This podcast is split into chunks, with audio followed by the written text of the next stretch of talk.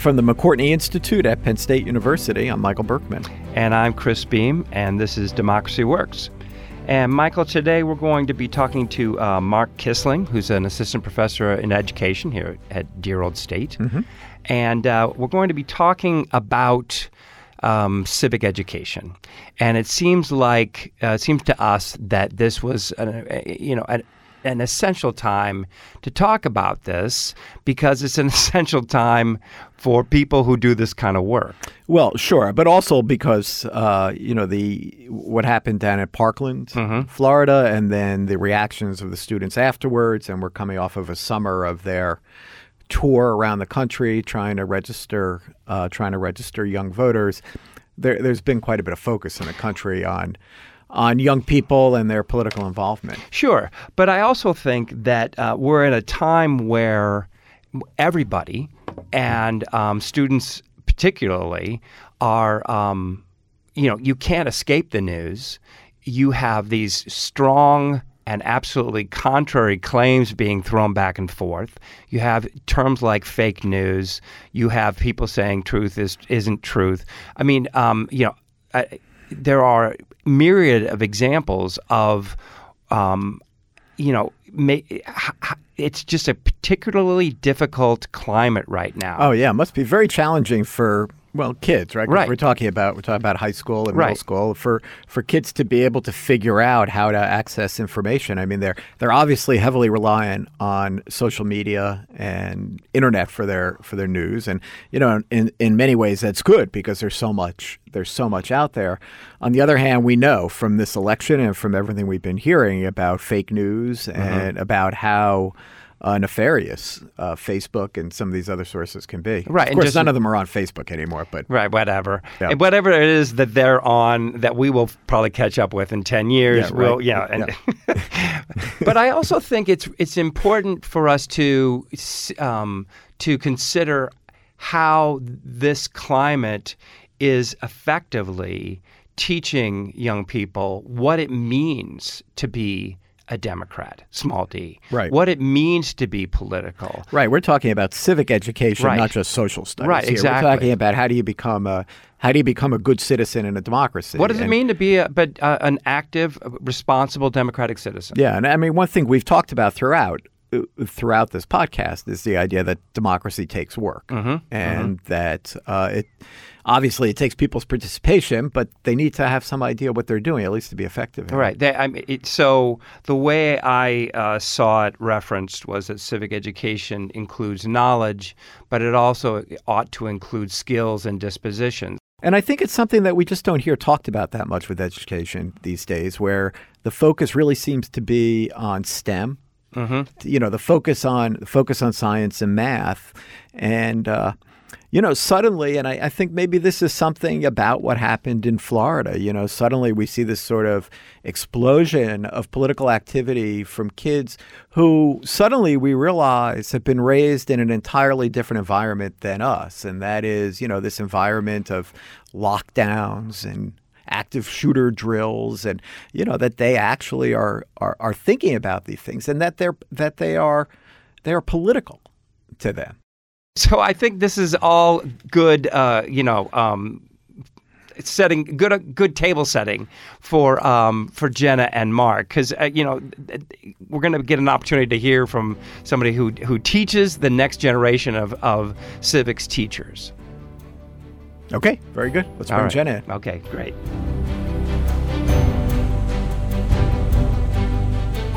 This is Jenna Spinelli from the McCourtney Institute here today with Mark Kissling. Mark, thank you for joining us today. Thanks. It's great to be here.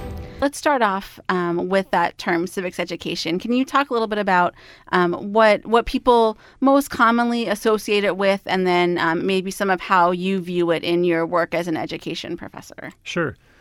So social studies as a subject area in schools often has civic education or civics education built into it in various ways. Social studies historically was the teaching of history. In the 1910s or so, the social studies emerges as more of a fusion of the social sciences. And with that comes more attention to the teaching of civics. There's a number of ways, I think, to think about civic education. I tend to think about it structurally in terms of teaching about civic society, teaching what it means to be a participatory citizen. There's significant literature, particularly in the field of social studies education, about what it means to do this, how to do that. The National Council for the Social Studies is the big group of teachers, researchers, teacher educators. It puts out its mission for social studies education as the creating of effective citizens. So civic education is central there. Thinking about learning content knowledge, how do the different branches of the government work, but also then participating in the structures of our society. I'll speak a little bit more about citizenship education as I think about it, has more of a grounding in the lives of students and their communities. It's working in relation to the communities that they're a part of at a bunch of different scales, not just the national scale.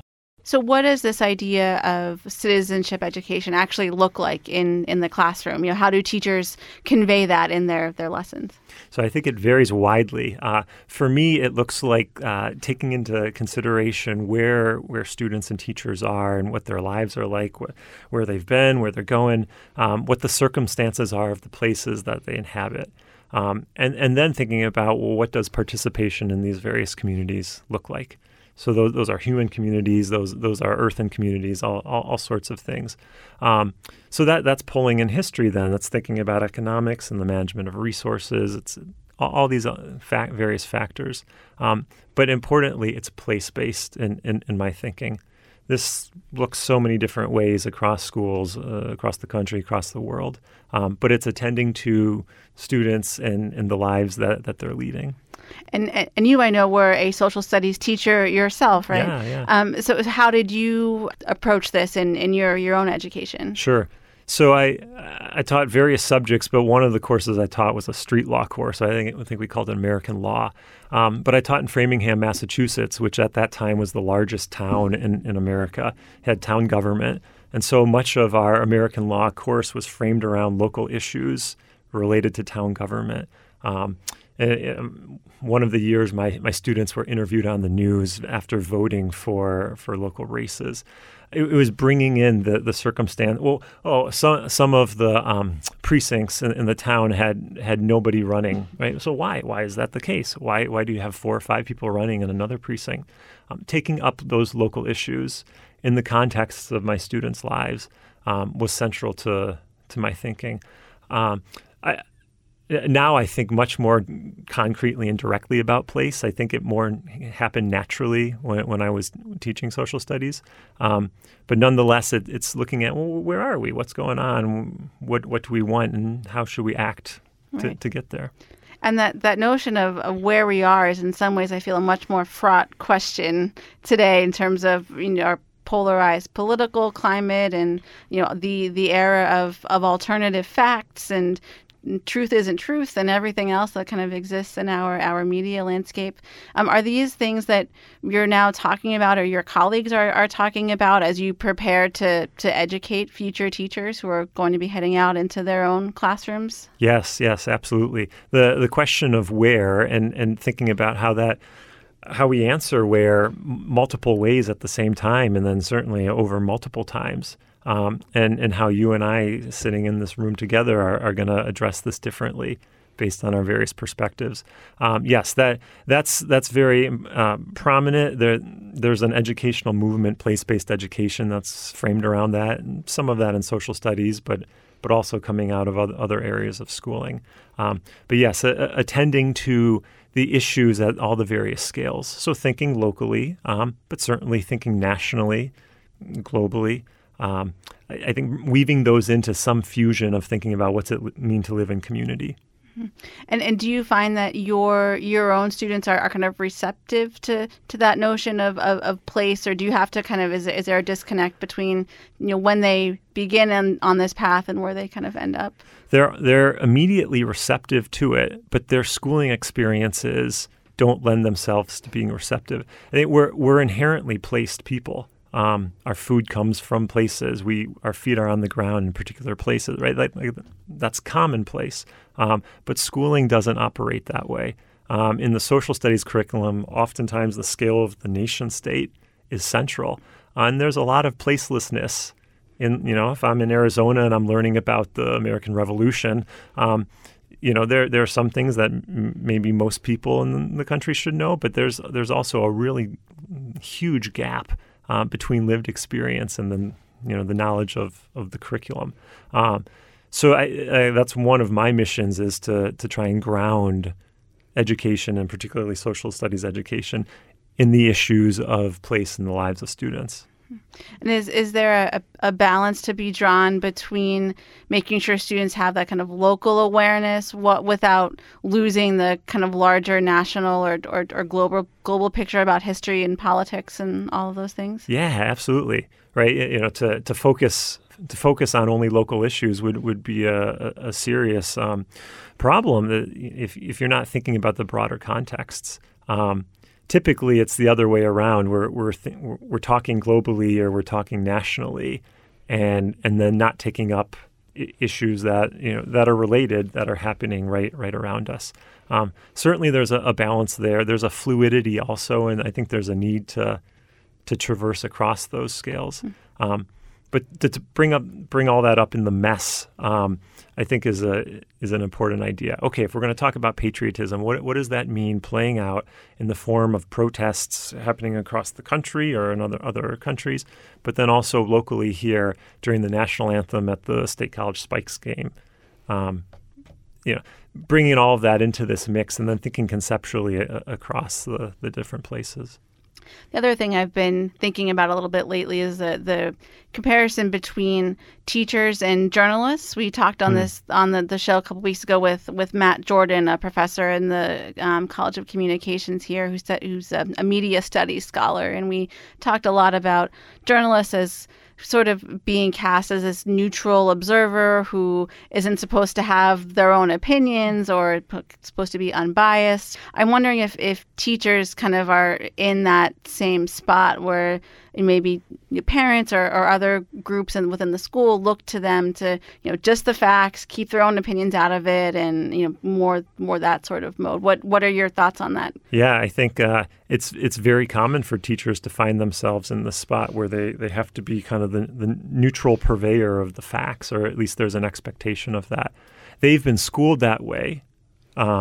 And then they come into this setting where they're teaching with that in mind, and then oftentimes an expectation from students and their families.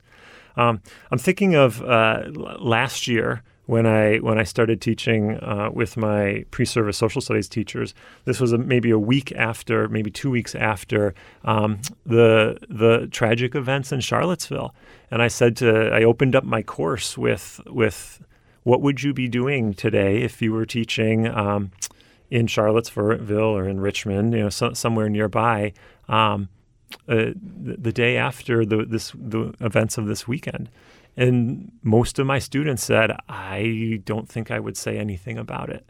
Right? And there's a real a fear there, one, lack of knowledge about what's going on or things are happening fast. But there's a political charge. There's a controversy there that teachers, I think, often feel worried about taking up. Well, what does this mean if I have a student that comes out with a very strong belief on one side, or what happens if I have a student or a parent or a principal? There's real concern there, particularly for new teachers or student teachers.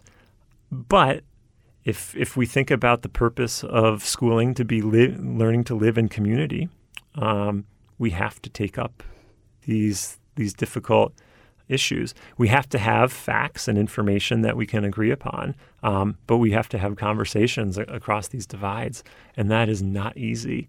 So what's your advice to those students who say, I would never take this up, or I'm scared to do this in my classroom? What do you tell them? Well, my comment is you are taking it up, but you're taking it up in a way by ignoring it or pushing it off to the side. So the idea of you can't be neutral on a moving train, Howard Zinn's kind of autobiography, that any kind of statement even a lack of a statement is a message there. So the idea that there's a null curriculum to schooling, that in the absence of something, you're learning about a topic. So in the absence of talking about Charlottesville, you're learning not to talk about it, or you're learning that this can't be something we take up. That's troubling. Like we have to think about what's in the null curriculum and then try and raise the things that are there that are important to us.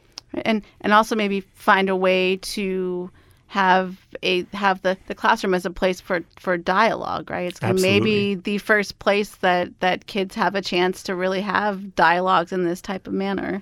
So here's where I get into trouble with a number of my peers, thinking about social studies foremost as inquiry. We might call it civic inquiry or participatory inquiry. We're inquiring into what it means to live together. And so that immediately means we have to listen to each other. We have to ask questions of each other. We have to have that kind of dialogue. But that's hard. That's not typically the framing for a curriculum. It's we're going to start when Columbus came across the ocean, and we're going to work through the facts. Well, what are the facts, right? And we need to be thinking about that. So, yeah. Yeah, it's also difficult to test on, I would imagine. Yeah. You know, how do you test on the question of what is patriotism? There's no easy, simple answer. Is it love of country? Well, what's it mean to love? What's the country? You know, it gets complicated so quickly. And yet, if we're thinking about becoming effective citizens, these are the things that we have to take up. The other thing that plays into that is this idea of standards and, you know, schools, we hear a lot about the increased focus on standardized tests to meet standards, whether state or national or what have you. I'm curious how that plays into this. You know, how do you, as a teacher, make time for this deliberative dialogue form of education when you also have to get students ready to take these standardized assessments? Mm-hmm. It's a little bit different in social studies compared to other subject areas because social studies isn't tested nearly to the degree that, say, math and English or language arts are. But for standards, I think standards are important. I think standardizing is when we really get into trouble. Does every student have to think the same way or have to have the same content? With my teacher education students, we look at standards. Be they the district standards in the schools that they're in, state level standards or even national ones. And we start to think about, well, what are your purposes in teaching? What do you want to do here? And then how can these standards help facilitate you doing this? So if you want to bring controversial issues into the classroom, let's look at the standards. Okay, here this is talking about the importance of critical thinking. How can we leverage that towards your purpose? There's a lot of developing of philosophy, at least in my thinking of teachers, that a textbook is not going to tell you this is what you need to do. You need to come in thinking about it and then utilize the standards to help you.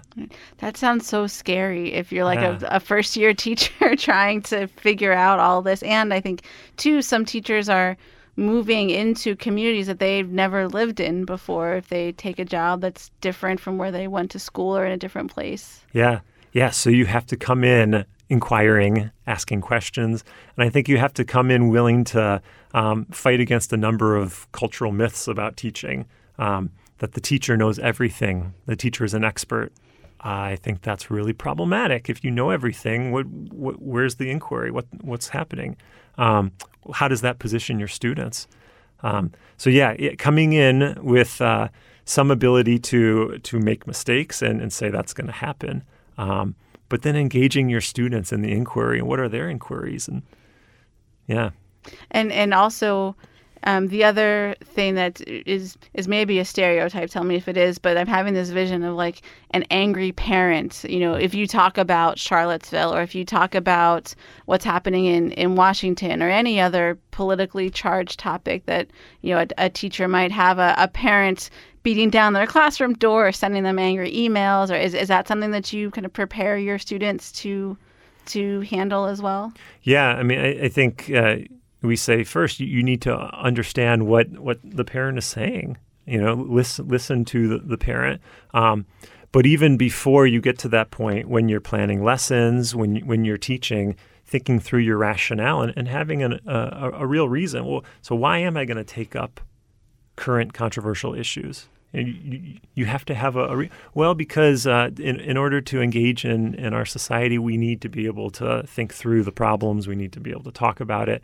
You know, building a justification that then can be put into dialogue with a parent or whomever coming in. It's deliberative. It's slow. There's no easy answer. But I think that's the beauty of the process. That in that process, much comes out of it. And there's a lot of writing along the way and conversing and reading about what other people are saying. Mm-hmm. Going back to Parkland, have you seen in your students any change in their attitudes or kind of their enthusiasm for taking up some of these more civic-minded topics in the months since the shooting happened last February? So I'll see this coming semester, I'll see, I think, direct responses. I think the civic action of the Parkland students, and it's been so visible, and not just the Parkland students, but particularly them, I think that's powerful. And I think, you know, my students and many others will have that in mind. But I think, too, my students have some element of fear. What does it mean to be in a school and go on lockdown, right? So there's kind of like just a basic survival. But then what does it mean to teach about that, to address it? What about the next day when you've gone on lockdown? It was just a scare that, you know, nothing serious amounted. What do you then do with that? I think those are good questions to have. And I don't think, as a teacher educator, I don't have a prescription for that other than to say, inquire into the tension, the worry, the concern. So in this time when we do have such an increase focused on STEM education, there's less time being devoted to topics like social studies. Mm-hmm. So how does that impact these citizenship or civics-based conversations? I think there's a huge impact. It forces the learning conversations in a school into either marginal spaces, or it forces it to come out in other settings. So you're in language arts and you're reading a story about immigration, and here's an opportunity for it to emerge. It's going to emerge. Like, kids are thinking about this. It's, you know, it's in the news. Their parents are taking it up. It's there, but there isn't the formal place to take up questions about immigration, at least from like a social studies perspective. That's really troubling, right? If you think about the foundation of schooling, the purposes of education in the United States, it's to help people live in community. It's to learn to be a citizen of the country.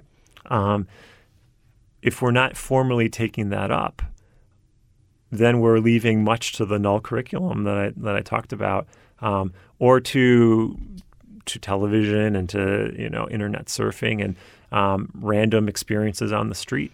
Yeah, and then you have students coming in with, something that they read on the internet somewhere that may or may not be true, and spreading that to their classmates, and that's something else that a teacher may have to kind of grapple with, right? If a student comes in with a conspiracy theory or something that they've read, what does that look like? Yeah, sure. My hope is that a teacher is thinking about it and, okay, am I going to take this up? How am I going to take it up? Or are we going to actually look at some source that's tied to this?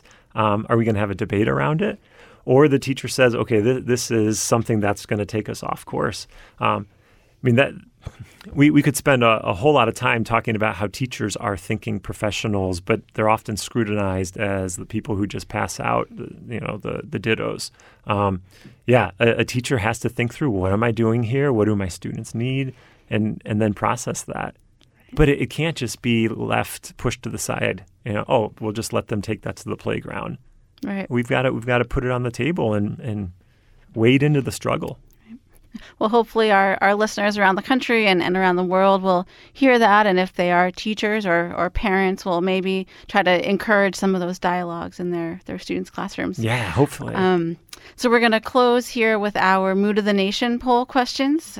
So thinking specifically about American politics, there are four things I'm going to ask you about. Okay. So what makes you proud?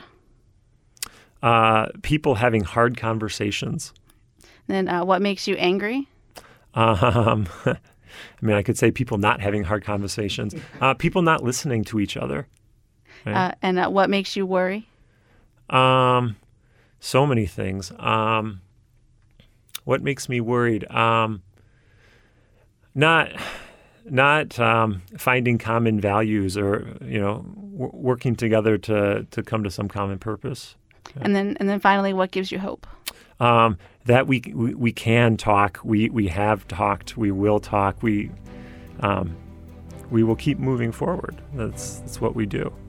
Great. All right. Well, thank you again, Mark, for your time today. We appreciate it. Thank you.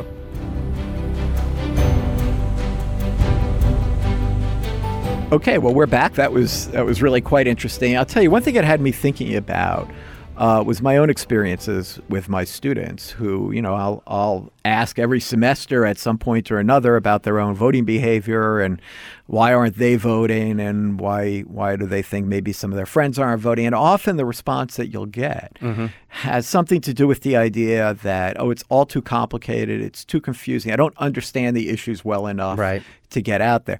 Now, I have my own objections to that sort of concern because I don't think that one needs to be an expert on all issues right. in order to be able to vote. But clearly, they in their own minds mm-hmm. have, many of them anyway, mm-hmm. have the sense of it being very complicated and feeling unprepared and unqualified to get in there.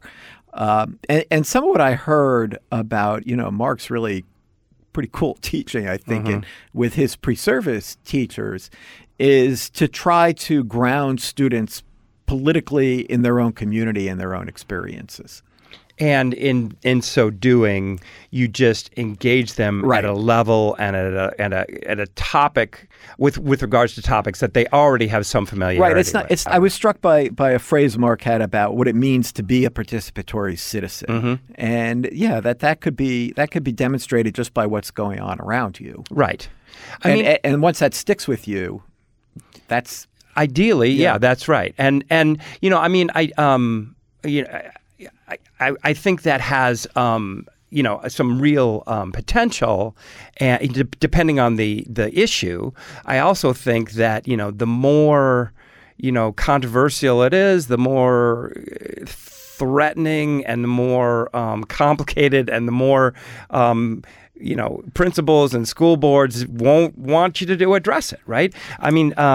Mark talked about this null curriculum, which is, you teach by not teaching. That you're not, if you avoid these things, you are showing students by your lack of engagement that politics is ugly and it's complicated and it's just going to end in bad feelings and argument, and so let's just leave it alone. Right. And in my own work, I've spent some time with pre-service science teachers mm-hmm. talking about how they approach the teaching of evolution, mm-hmm. which is in their biology among people, classes. Some people, it's very controversial. It is, and so it's similar in that kind of way. It's like, how does a young teacher? I'm going to focus on sort of young teacher. Mm-hmm. How does a young teacher deal with these kinds of controversial topics in class, especially if they feel that they may not have sufficient knowledge to really feel confident sure. in taking it on with somebody who is, whether it be a principal or a student or a teacher. Or a parent. Or a parent, yeah, of course, that's what I meant to say, yeah. who is opposed to them. And that's, it's a stressful situation, and it may be easier. It is easier just not to do anything. Now, I know in the case of like evolution and creationism, when they don't say anything about evolution, they are doing a bad job teaching biology. Of course. Because you can't teach it without focusing on it, at least not teach it properly. Right. And so this idea of the null curriculum with one's civic involvement too is it's similar to me. Yeah, it's by just, not teaching it, you're saying something. Right, you can't not say something, right? Yeah. Everything you do, every way you teach is going to convey some information.